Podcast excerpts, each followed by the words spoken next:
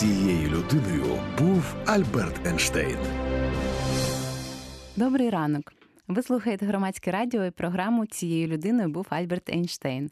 У нас сьогодні в гостях доктор е, фізико-математичних наук, завідувач лабораторії Інституту теоретичної фізики Боголюбова НАН України Сергій Шарапов. Добрий ранок. Добрий ранок. Доброго ранку. І тема сьогоднішньої програми е, вона мені здається надто цікавою, тому що йдеться врешті про справжню науку, про фундаментальні дослідження. Йдеться про новий матеріал, який створили у 2004 році. Матеріал унікальний тим, що він є шаром атомів вуглецю товщиною в один атом. Тонше за нього, в принципі, важко уявити будь-що. Е, ми говоримо про графен. Чи правильно я все сказала, пане Сергій? Так, да, абсолютно. А можна, будь ласка, докладніше про властивості цього матеріалу і чим саме він унікальний, і чому лише зараз, у 2004 році, це 12 років тому, винайшли щось нове? Е, Ну е, я б не сказав, що цього року з приводу графену щось. Е, справжнє таке революційне нове винайшли вже, як би мовити, головний бум давно вже пройшов, і ну, йде така спокійна робота по фактично по безлічі напрямків, по тому, щоб е, графен увійшов ну, усі можливі е, застосування, які люди тільки вигадують і їх пробують. Фактично, ну головну увагу він до себе привернув, коли за його створення дали Нобелівську премію. Е, якщо я сам вже не помиляюсь, то це було у 2010 році. А нагадайте, будь ласка, кому саме? Я точно знаю, що коли ця Нобелівка була присуджена, е, вас цитували. Цитували мої роботи, а е, Нобелівську премію дали тим експериментаторам, фактично, які його створили і довели його надзвичайні властивості. Це Андре Гейм та Константин Новосьолов але е, зверталися до е, ваших робіт. Е, ну, серед багатьох там мої роботи співавторами були корисні для цих Нобелівських лауреатів. Там під час створення графену був період, коли ми там з ними активно листувалися. Е, ну, Головне досягнення, що вони його створили і довели його на звичайні властивості. Ну, Зокрема, так, е, як е, там рухаються електрони, бо це. Дуже цікаво і має відношення до назви вашої передачі з Ейнштейном. Так, так. Ну це насправді просто назва, але давайте про це поговоримо докладніше, якщо можна. Що саме надзвичайного в русі електронів в графені? Чим це відрізняється від е, інших матеріалів? Е, тим, що воно описується е, ну, в якомусь сенсі рівняннями, які мають відношення до фізики елементарних частинок та ну, спеціальної теорії відносності, тобто Е, це е, ну, рівняння Дірака, так зване, яке описує е, частинки та античастинки, ну саме електрони та позитрони, і виявилося, що графен ну, на той момент це була там одна з систем, для якої, на відміну від усіх більшості звичайних напівпровідників, треба використовувати це рівняння. Ну і з цього випливало дуже цікавих фундаментальних властивостей графену. Тобто теорія відносності нарешті знадобилася, і це е, е, це ні, важливо. Ні, е, розумієте, теорія відносності потрібна. У будь-якому випадку вона потрібна, так би мовити, навіть там для опису руху супутників та навіть там системи глобального позиціонування, де потрібно враховувати відповідні поправки. Але зазвичай про теорію відносності, ну принаймні рідко говорять, коли займаються фізикою твердого тіла. Коли вивчають фізику на підпровідників, то згадують зазвичай рівняння Шрєдінгера, і це це трохи інше. Ну а тут е, виявилося, що це ну, англійською це е, кажуть table е, top experiment, що можна у якомусь сенсі замість того, щоб будувати коштовні прискорювачі, можна деякі явища, ну, які вивчаються на прискорювачах, можна з фундаментальної точки зору вивчати при дослідженні графену. Це ви зараз критикуєте адронний колайдер? Е, ну, е, навіть не те, що критикую. Звісно, що між різними галузями фізики ну, існує певна конкуренція за кошти. Але ну дійсно про графен казали, що це, так би мовити, настільний, набагато дешевший прискорювач у якомусь сенсі. Саме тому, що електрони рухаються там е, таким же чином, якби вони рухалися у прискорювачі. Пане Сергію, а скажіть, будь ласка, як ці процеси впливають на властивості цього матеріалу, і е, чим він е, надзвичайний, чим він корисний? Ну, як нам пояснити це е, широкій аудиторії? Ну, є дуже багато аспектів. Ну, Я почав з руху електронів, тому що фактично я з колегами ними займався.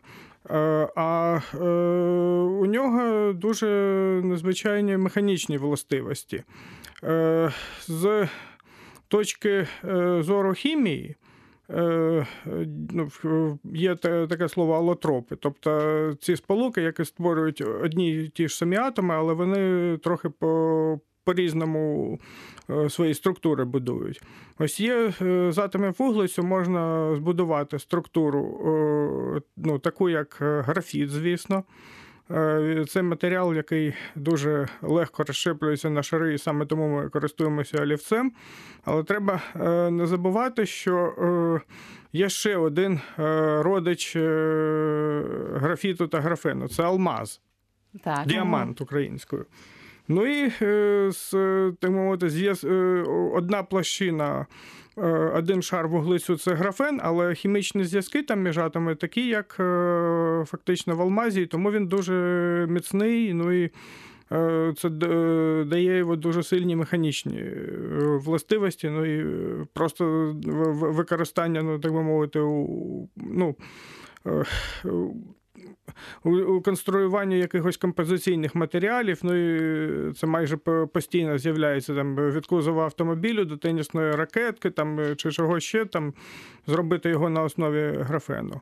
Е, з точки зору руху електронів, ну електрони в графені рухаються легше, ніж в будь-яких напівпровідниках. Ну і Е, очікується, що е, буде втілення на наступне застосування у мікроелектрониці. Фактично існує е, велика вже європейська програма графін флагшіп. Тут цікаво, що англійською воно вимовляється як графін. Ось, е, Хоча ну, б знакоме знайоме слово. Ну, да, але, але, ну, але, але не графін у звичайному сенсі. Ну і ця програма вже розрахована на те, щоб е, шукати різноманітні застосування графена. Ну і е, Подивимося, як вона буде працювати, але, ну, так би мовити, ну просто ну, медіа все працює так, що мовити, увагу найбільшу графен притягнув е, до себе саме коли цю Нобелівську премію дали. Ну зараз е, просто пості... Е, продовжується постійна робота. Ще йдуть, але вже набагато менше цікаві фундаментальні дослідження графену, але фокус змістився на його практичне застосування. Власне, Нобелівку е, дали за е, винаходження цього матеріалу, тому що це е, перший приклад застосування теорії відносності. Ну я дуже спрощую у фізиці твердого тіла, так чи не за це? Ні, ні, ні, ні, ні. Здається, знову таки, якщо не помиляюсь, формулювання таке, що за створення та доведення його надзвичайних властивостей. Тобто, в принципі, знову таки, якщо подивитися історію різні графеноподібні матеріали, відомі з 60-х років, фактично тоді це слово з'явилося. Так, Ось. Слово е, графен. До речі, навіть слово графіт, воно е, відносно молоде. А наскільки молоде? Ну, я маю на увазі, що виглядає як щось давньогрецьке від грецького графа пишу. Але насправді ну, сам мінерал е, ну, відкрили десь, ну я рік так не скажу, десь наприкінці середньовіччя. ну і тоді це слово запропонували для цього е, мінералу. Ну і фактично Нобелівські лауреати були перші, хто е, були впевнені, що вони виділили саме один шар графену. Ну і для того, щоб е, дослідити, як рухаються там електрони, ну вони фактично зробили, ну можна сказати так, перший транзистор з графену і дослідили його властивості. А давайте спробуємо пояснити нашому слухачеві, чому саме це корисно. Він надлегкий, так там інакше рухаються електрони, ем, його він міцний, його можна використовувати в різних е, приладах, е, як ми е, так що не дізналися електроприладах, наприклад. Так, але але е, я вважаю, що є принципова різниця між тим тими матеріалами, які ми мали досі, так. Ну, принципово саме е, ну, його товщина, що це ну, тоньше не буває. На той момент це був перший матеріал. Зараз вже там у нього вже нащадки з'явилися, там деякі, е, хоча з їхніми дослідженнями е, поки що важче. Але ну просто ну, уяву людей дійсно вразило, що можна ну, виділити один атомний шар якогось матеріалу і з ним яких, якісь дослідження проводити. А його видно? Якщо е, багато е, шаровий графен, тобто не один атомний шар, його можна побачити навіть неозброєним оком. Ну, е, не так само просто, коли він лежить на підкладці з оксиду кремнію, там завдяки явищу інтерференції. Якщо ж одношаровий графен, то ну, треба дивитись мікроскоп, але дійсно його було видно. А, Але видно в мікроскопі. Ну і тут е, є такий цікавий момент, що як завжди, там з різними відкриттями є заслуги тих, хто досліджує дійсно, а є е, певна вдача, що.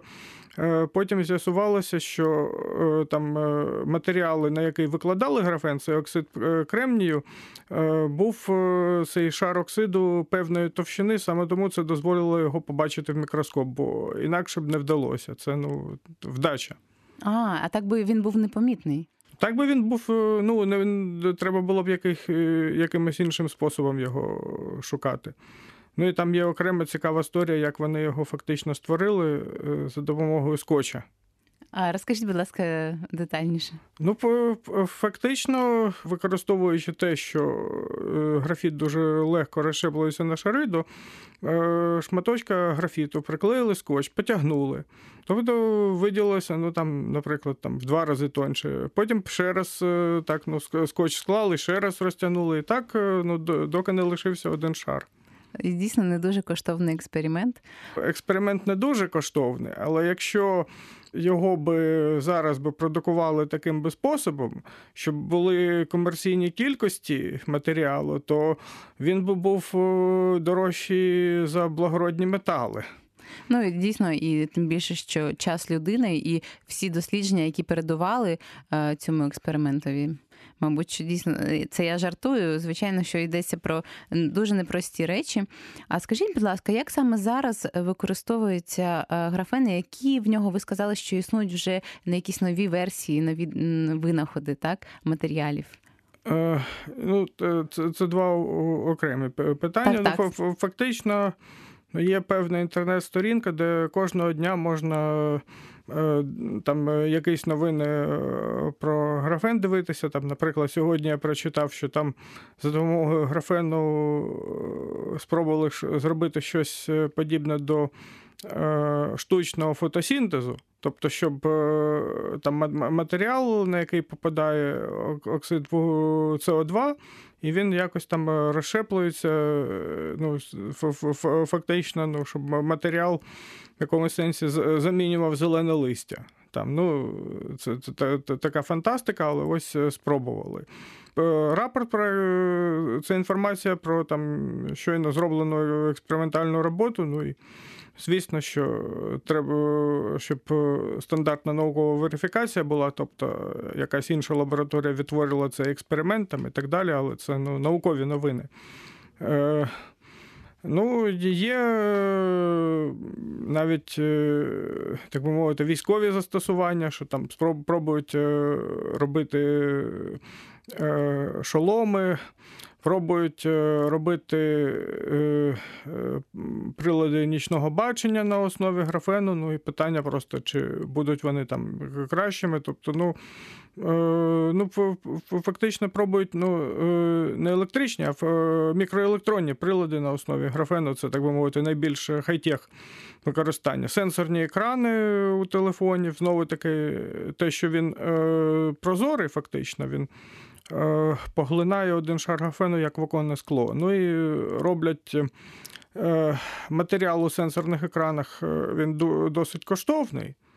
Ось, ну і вже існують прототипи мобільних телефонів, де там роблять ну, шар з графену. Шар з графену, а як це виглядає? Якщо він майже непомітний, тобто є якийсь інший матеріал всередині, так? А зверху... Ну, в телефоні повинен бути якийсь електропровідний матеріал в екрані, який е, саме електропровідний та прозорий. Так, так. І замість скла? Ні, ні, ні, не замість скла. Скло ж само по собі це просто верхній шар, який захищає те, що всередині. А там так.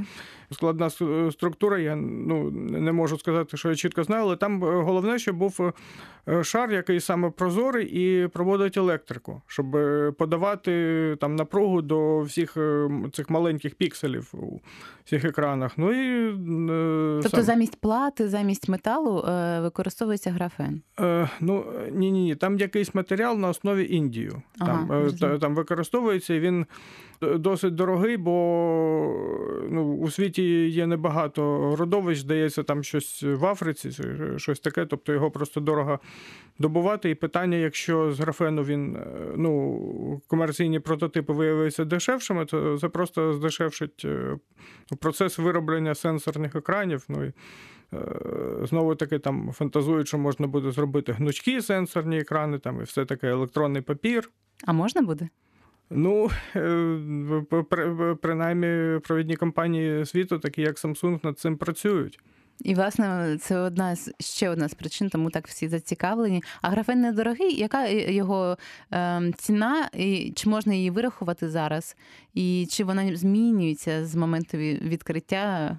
Е, звісно, що змінюється вже. Ну, не можна просто говорити про ціну графена, є, так би мовити, потрібен графен різної якості для різних застосувань. Є такий зовсім поганий графен, ну, який там для чорнил використовується, там електронних чорнил, знову провідних. Він буде дешевий. І там, ну, те, е, звісно, графен для електроніки він е, більш дорожчий, але ну, розроблюються технологічні процеси, як е, всі ці різні види графену виробляти. Там Економісти там роблять вже оцінки, скільки буде обсяг ринку графену там і все таке. А з чим порівнюють? Я, на жаль, не читала оцінки економістів. Ну, я ну, цифр я не не, не пам'ятаю. Ну, поки що він, звісно, маленький, але ну, треба просто порівнювати, ну, наприклад, з ринком звичайних напівпровідників, який гігантський. Ну так, так. І тут вже. Підходить конкурент, можна сказати. Ну, він, звісно, він поки що не конкурент, може доповнення, але знову знову таки е, вже ну, вважається, що Е, скоро ми досягнемо е, фізичних обмежень на розмір там транзисторів, ну тобто закон Муру перестане працювати. Ну і є сподівання, що транзистори з графеном можна буде зробити трошки меншими за транзистори, які там робляться з кремнію. І і це, до речі, надзвичайна новина, тому що е, транзистор, тобто він буде мобільним, так можна уявити собі, маленький зовсім, так? Ні, ні, вони і так вже. Ну, ну вони і так невеликі, так. Ні, ну вони і так е, невеликі. Ну це ж кожні приблизно два роки. Е, ми чуємо, що Intel зробила новий процесор е, по технології ще меншого розміру. Так, так. Про, Процесори. Тобто збільшується кількість транзисторів на тому ж самому розмірі кристалу. Але весь цей процес вже добігає фізичних ну, обмежень, бо ці штуки не можуть бути ну, меншими, ніж розмір атому. Але є сподівання, ну, ну фактично, що ці елементи повинні все ж таки бути більше, ніж розмір атому. Ну просто щоб вони там ну, не горіли, щоб там якась механі... механічна властивості були добрими. А з графену ну, є сподівання, що вдасться зробити транзистори меншими, ніж кремнію. Ну, Це ще через те, що графен дуже добре проводить тепло. Є проблема відводу тепла від процесорів, і е, якщо робити всі ці елементи з графену, то вважається, що ну, це буде краще. Це означає, що він не буде згорати? Я ставлю, може, е, дурні питання, але я дійсно хотіла б розібратися. Чим загрожує е, слабка теплопроводимість, наприклад? Ну, е, дивіться, перші процесори. Вони в комп'ютерах ну просто стояли, так би мовити, без вентиляторів колись. Так, ну, так. Я я ще пам'ятаю такі часи. Потім, коли ці елементи виявилися меншими, для відводу тепла комп'ютер прямо на процесор доводиться ставити цей кулер, так. щоб він його охолоджував. Але але е, все рівно ну, кремній проводить тепло гірше, ніж. Тобто всередині процесора виявляється, виробляється тепло, яке треба від процесора відводити якимось чином. По-простому, Е, Кремній проводить е, е, тепло суттєво гірше, ніж графен. Тому, якщо цей процесор робити з графену, то є сподівання, що з нього буде легше проводити тепло, ну і тому виділення тепла у ньому може бути більшим без згорання. Тобто, що я хочу сказати, що якщо зараз спробувати увімкнути будь-який сучасний комп'ютер без цього вентилятору, то процесор просто згорить. Так, зрозуміло. Власне, про це і питала. Ну ну да, а тут краще з графену буде він ну, сподівання, що не буде горіти. Е, дякую дуже за відповідь, пане Сергію. А ви слухаєте програму цією людиною був Альберт Ейнштейн на громадському радіо в студії Олена Скирта. Мене звати Мір'ям Драгіна. І в нас сьогодні в гостях Сергій Шарапов. Ми говоримо про графен. І якщо повертатися до питання використання графену, в яких країнах е, наразі проводяться такі експерименти, власне, не принципово в яких країнах, які країни проводять такі експерименти? Е, як ви сказали, що компанії е, типу Samsung намагаються е, робити досліди і планують застосовувати графен, так? Е, Ну, в принципі, одним з досягнень Нобелівських лауреатів, я не пам'ятаю, сказав я чи ні, що зробили вони свої, хоча у них прізвища звучать повністю російськими, вони російського походження, але свої відкриття вони зробили в Великобританії. Ну і вже після цього в Великобританії відкрили великий національний інститут графену, де ведуться такі дослідження. І тут треба, так би мовити, просто е, розділити, що графен е, досліджується ну, в установах, які займаються фундаментальною наукою, тобто в університетах по всьому світу. Е, різні експериментальні групи. Ну, фактично в усіх провідних е, країнах світу робляться такі експерименти. Але е, ну, оскільки він зацікавив, так би мовити, вже і Е, компанії, які просто заробляють гроші, то ну, електронні гіганти, такі я там е, ну, я назвав Samsung, вони е, в своїх лабораторіях теж ну, намагаються вже ну, робити якісь конкретні прилади, там, сенсорні екрани там, і все таке. Ще я чув, наприклад, що там певні графенові лабораторії навіть в Польщі відкривають. А, ну це е, дуже оптимістично. Я думаю, що і незабаром в Україні в нас поки великі компанії не працюють над цим, наскільки мені відомо. Але, можливо, незабаром відкриють rd відділки в своїх компаніях. Пане Сергія, якщо повертатися до інших матеріалів, ви сказали, що е, після графену з'явилися інші і з'являються. Про що йдеться? Е, Значить, про що е, йдеться? Значить, е, ну. Атомна структура графену, як я сказав, нагадує бджолині соти. А тобто, ви не казали цього? Ну, ну ще ще, ще, ще, ще не казав. Ну, гекса, е, така, як кажуть, шестигран е, градка, де атоми вуглецю розташовані у шестикутниках, або ну, фактично як е, бджолині соти. Ну і е, е, спробували синтезувати матеріали на основі кремнію. Цей матеріал зветься сіліцен. І на основі Германію вже е, він е, е, зветься Германін. Теоретично вважається, що можна таке буде зробити з олова, ну, буде він зватися станін. Ага, тобто різні матеріали використовують і знімають тонкий шар. Так? Е, Як, як правильно е, назвати цей процес? Е, ні, саме у цьому і проблема з цими новими матеріалами, що якщо графен ну, є графіт, з якого можна створити графен, щоб створити силіцен, немає е, з кремнію аналогу графіту, тому його треба ну, синтезувати якимось чином. Ну, з цим були певні проблеми, але ну, вважається, що його таки вже е, створили. Цікаво, е, вважається. Тобто це не точно. І як відбувається посвята широкого загалу в е, результати таких експериментів? Ну е, ні, ну робляться просто ну, дослідження. Там ну досліджується, е, як проводить е, матеріал, там різні спектроскопії, там спектроскопічні експерименти, щоб просто дослідити, як ця кристалічна градка виглядає. Про сіліцен вважається, що вже навіть транзистори з нього створили. А, цікаво. І... Ну, б- тобто були публікації наукові, Зрозуміло. е, ну, подивимось там, чи відтворять їх чи ні. Якщо відтворять, це буде доводити, що дійсно це дійсно варто уваги. Так. Е, Дякую дуже, пане Сергію. І в мене е, питання не закінчується. Я хочу спитати, над чим ви працюєте зараз Е, і куди просунулися ваші експерименти? Е, ну, я, я не експериментатор, я працюю з, ну, як кажуть, з, е, з олівцем або ручкою, ну, а- або там, здебільшого за комп'ютером. Я поправлюся ваші дослідження, скажімо. Е, я, ну, е, ми продовжуємо досліджувати різні е, властивості того ж графену. Е, І е, фактично рух е, почали, ну, вже ну, не просто почали, а вже зробили роботи саме з досліджень властивостей цих нових матеріалів, сіліцен, германен.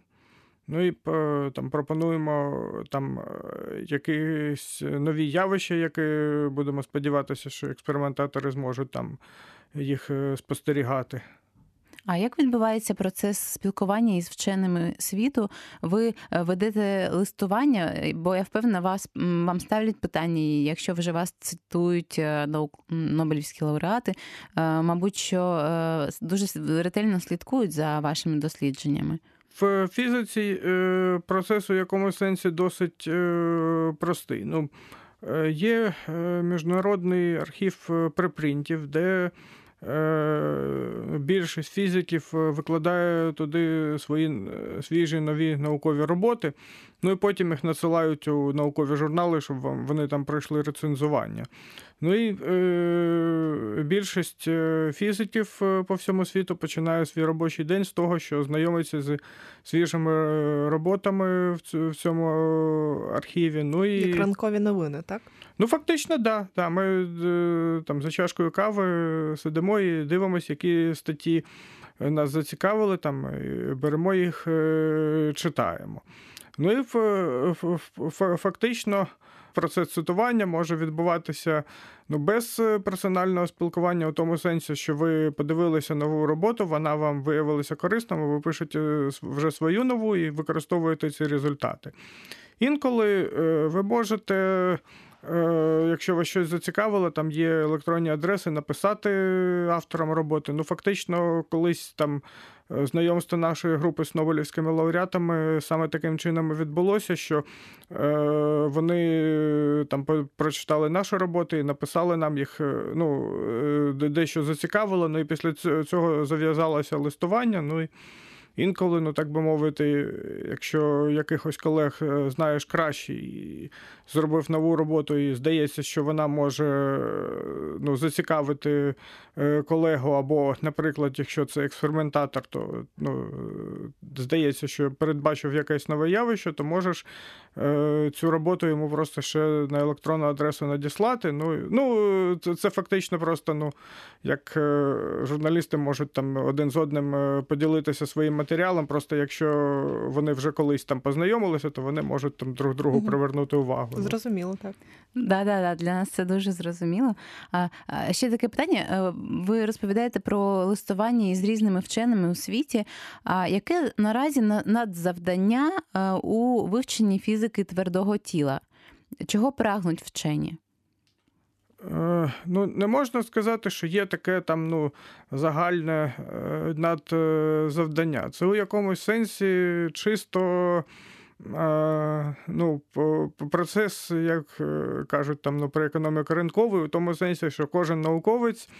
Е, Намагається сам собі знайти задачу, проблему, якою займатися, і побачити там щось нове. Той же графен, фактично, колись почався, ну, при- принаймні, як Нобелівські лауреати кажуть, він не був для них основною тематикою. Вони там е, інколи по п'ятницям е, займалися там ну, короткими якимись експериментами. Ну і ось давай скотчем спробуємо щось, щось, щось, щось зробити. А потім, ну. Як хобі переростає в великий бізнес. Ну, ну, приблизно щось таке. І ну, саме це і є ну, найбільш цікаво, що людина, науковець повинен сам е, вирішити, чим йому е, е, зайнятися, і ну, поставити собі задачу, і там, ну, якщо біля нього молоді науковці, там, ну, допом...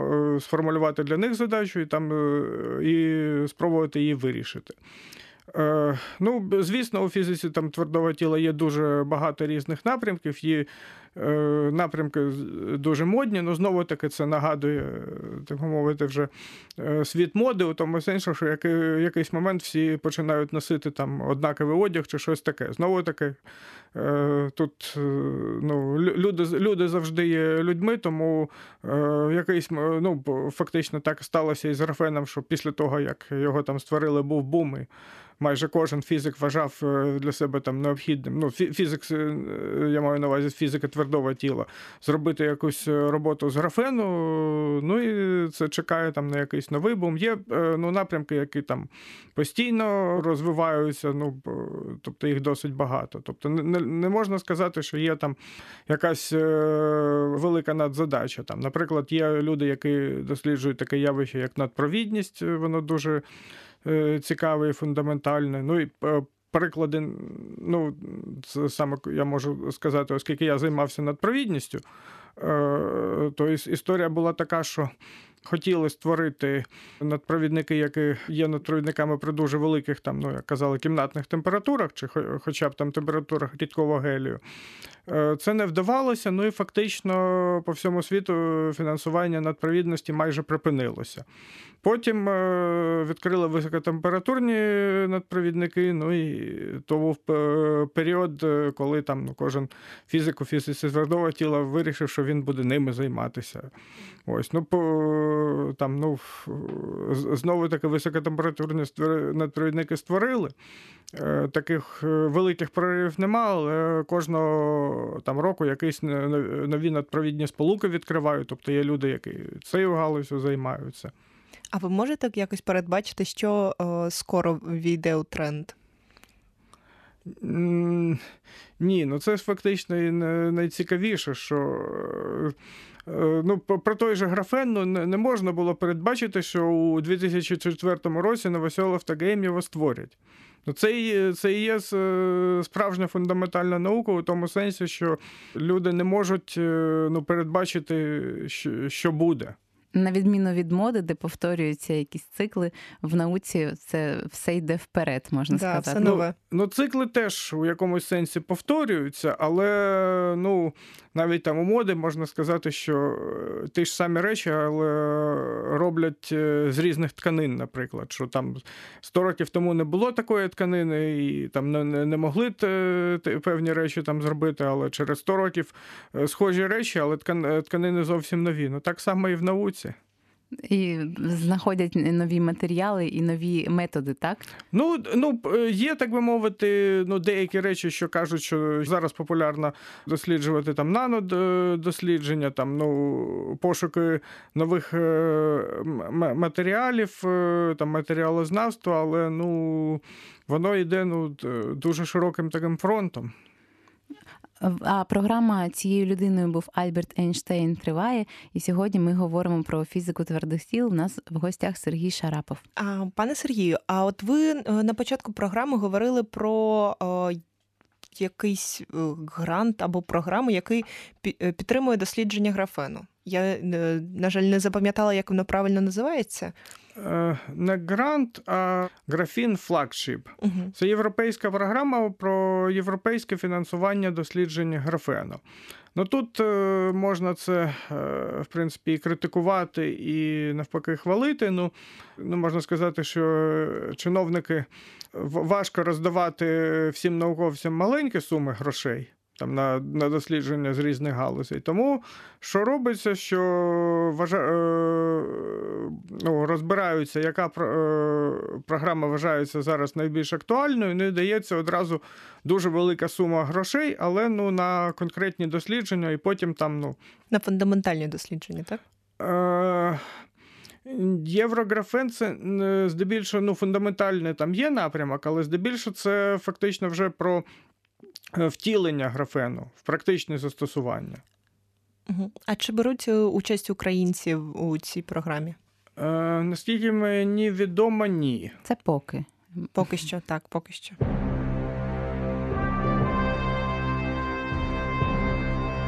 Як зайняти ваше місце? Що необхідно, аби стати е, вченим, вивчати фізико твердих тіл і власний графен? Треба, по-перше, хотіти займатися науковими дослідженнями, ну і отримати е, фізико-математичну освіту. Де зараз найкраща освіта фізико-математична? Де? В Україні чи за кордоном? Взагалі, а потім в Україні відокремимо. У нас немає лімітів. Ну, е, в Україні я вважаю, що вона на шкільному рівні найкраща у е, спеціалізованих фізико-математичних школах так. на на шкільному рівні. Ну і є е, ну, е, там в Київському університеті фізичний факультет, там є там де, деякі теоретичні кафедри дуже сильні. там на Наприклад, там ну, про інші міста України я не дуже, чесно кажучи, знаю. А ще дуже цікава штука, яка зараз створюється, і про це треба сказати, це Київський академічний університет, який зараз створюється. Це новий е, приватний вуз? Е, Ні. Раніше е, було так зване Київське відділення е, Московського фізико-технічного інституту. У Радянському Союзі ну, найкраще все ж таки вважалася освіта, яку було можна отримати, це у Московському фізико-технічному інституті. Дуже багато років існувало його київське відділення, яке працювало за наступним принципом, що е, студенти перші чотири роки навчалися у Москві, а потім поверталися у Київ. Ну і сила фістеху була у е, тому, що е, студенти старших курсів, тобто 5-6, навчалися і вчилися робити наукові дослідження в інститутах Академії наук України. Е, ну, е, Зі звісних е, причин, ну, можна сказати, що це Київське відділення Московського фізико-технічного інституту припинило своє існування. Ну і тому виникло питання, щоб створити такий заклад вищий навчальний, який би нагадував Московський фізико-технічний інститут. Ну і він буде ну, відповідні вже накази там Кабміну вже існують, і він фактично зараз створюється. І е, ідея в тому, що е, він буде при Національній академії наук України, і тобто ну, фахівці Національної академії наук України, які займаються реальними е, науковими дослідженнями, будуть там викладачами. Це надзвичайна інформація. Я вперше про це чую. А яка принципова різниця цього вишу від тих факультетів, що існують зараз на базі, наприклад, університету Шевченка? Е, В принципі, найкращі кафедри, там факультети Київського університету Шевченка також працюють за подібним принципом. Початкові курси читаються в університеті, але потім дуже багато курсів знову таки читають на цих кафедрах фахівці з саме з Національної академії наук України. Ну, все ж таки, ну, якщо об'єктивно казати, в Україні ситуація так склалася, що в університетах науки не так багато, і у викладачів дуже велике навантаження. А в академії наук люди здебільшого займалися ну, науковими дослідженнями і викладали ну, досить мало. Ось. Ну і ось ну, цей академічний університет ну, повинен ну, запов... заповнити цю нішу, яка виникла з тим, що це Київське відділення Московського фізико-технічного інституту не може вже працювати. А, зрозуміло. Але не, не вийде так, що знову ж таки вчені не будуть мати час на дослідження через викладання, тому що це велика проблема для викладачів університетів. Ну, я сподіваюся, що буде знайдений розумний баланс. Ну, наприклад, там у Сполучених Штатах Америки та Канаді є так звані дослідницькі університети де фактично викладачі ну, щось викладають, але не дуже багато, а більший час займаються дослідженнями. Ну і е, е, знову таки, так би мовити, головна е, сила в тому, щоб з досить ранніх курсів включити студентів у науковий процес. Тобто, якщо там, ну так мовити, індивідуальне навчання у тому сенсі, що студент робить там магістерський, бакалаврський диплом вже під Е, керівництвом е, ну, живих спеціалістів з академії наук. Ну і тоді е, це ну. Не взяти там книжку 60-х років там і на щось там розібрати, а є спроба, щоб студент ну, зробив якесь більш-менш оригінальне дослідження. А чи є попит на е, таку освіту в Україні? Бо я знаю, що багато наших студентів, на жаль, в магістратуру вже е, їдуть кудись за кордон, тому що не е, очікують чи навпаки прагнуть інших умов. Е, для ну, це, це, це це, так. Це ну, дійсно там більшість е, ну, дуже багато студентів їде, але ну. Е, ну тут, так би мовити, питання у тому, що можна е, скласти руки і е, ну, нічого не робити і просто змиритися з тим, що всі студенти поїдуть, чи все ж таки зробити цей університет так, щоб частина, хоча б частина студентів тут ну, залишалася і навчалася тут. Пан Сергій, а ви там будете викладати? Ну, я сподіваюся, що так. Да. Ой, я так хочу вступити в такий виш, але мені здається, запізно ставати змінювати. Можеш на аспірантуру піти. Да. Це ж має бути якийсь бекграунд фізико-математичний, як мінімум.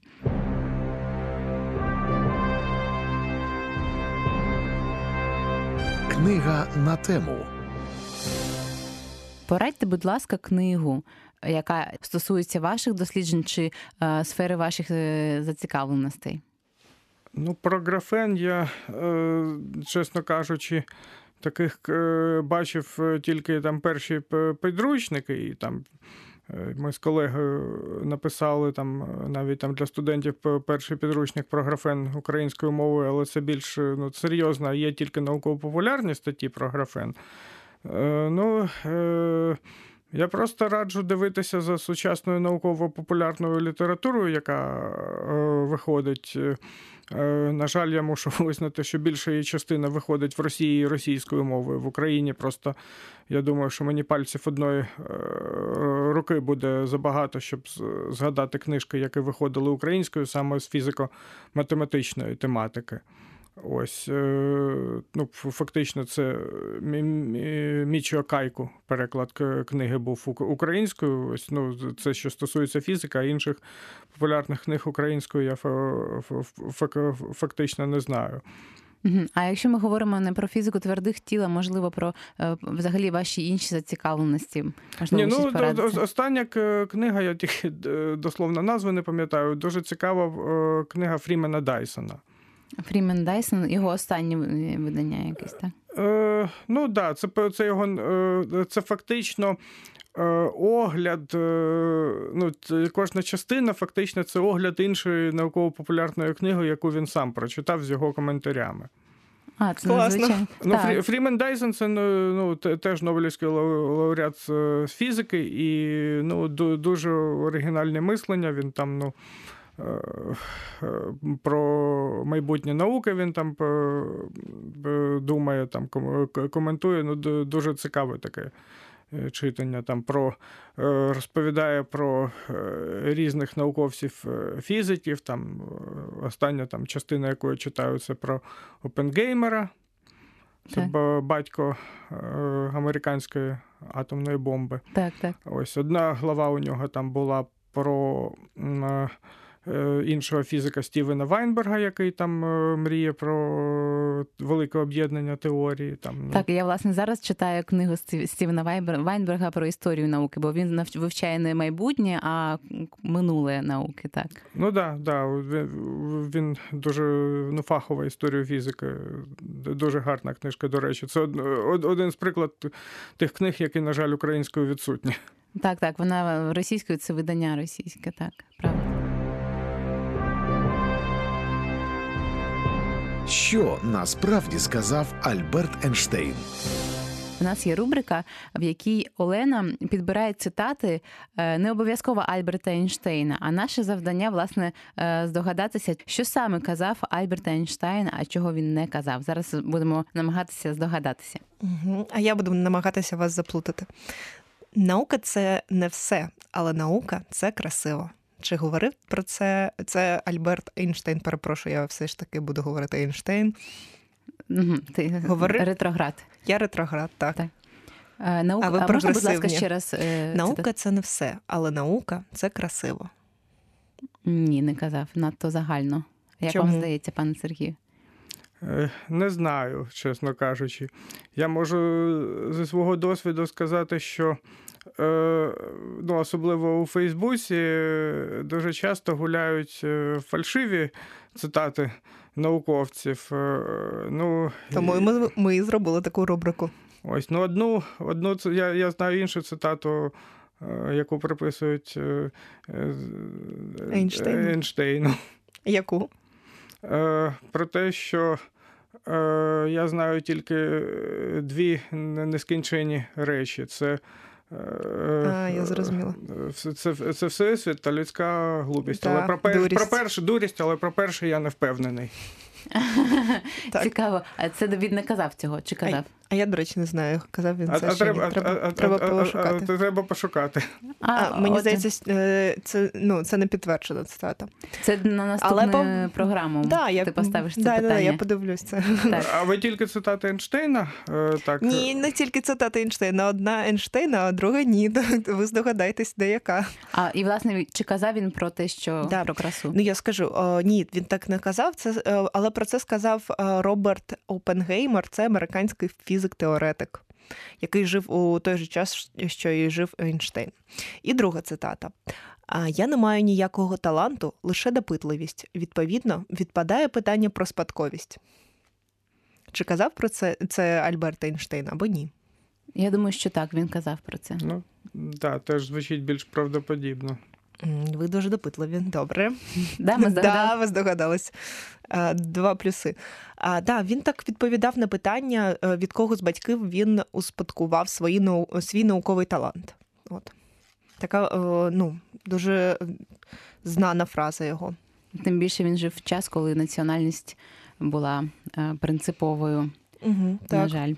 Дякую вам, пане Сергію, за цікаву програму, за цікаву розмову.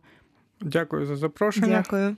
А я нагадаю, що е, сьогодні ми говорили в студії в громадського радіо в програмі цією людиною був Альберт Айнштайн. Від сьогодні я буду е, я зміню е, свій прононс. Е, говорили про фізику твердих тіл із доктором фізико-математичних наук, завідувач- завідувачем лабораторії інституту теоретичної фізики імені Боголюбова НАН України Сергієм Шараповим. З вами була Мір'ям Драгіна та Олена Скирта та Сергій Шарапов, наш гість. І зараз Олена продовжить новини і події, які відбуваються в сфері науки в Україні, і які відбулися не- нещодавно. Дякую вам. Минулого разу ми незаслужено пропустили лекторій 15 на 4, це науково-популярна інституція, і о, їх лекція проходила у Києві у креативному просторі Айзон. А формат такий, що чотири лектори читають лекції короткі на 15 хвилин і, і розповідають е, дуже просто про е, складні речі. На вихідних пройшов хакатон від NASA Space App Challenge у чотирьох е, містах України, і у Києві було аж 30 команд. Ми записуємо свій ефір, і тому хакатон ще йде, і у нас немає інформації, поки що хто з команд виграв, але наступного разу ми розкажемо про це. А у суботу була презентація нового номеру журналу Кунш та дискусія на тему навіщо Україні наукпоп. Кунш це український науково-популярний журнал, який також пояснює складні речі просто.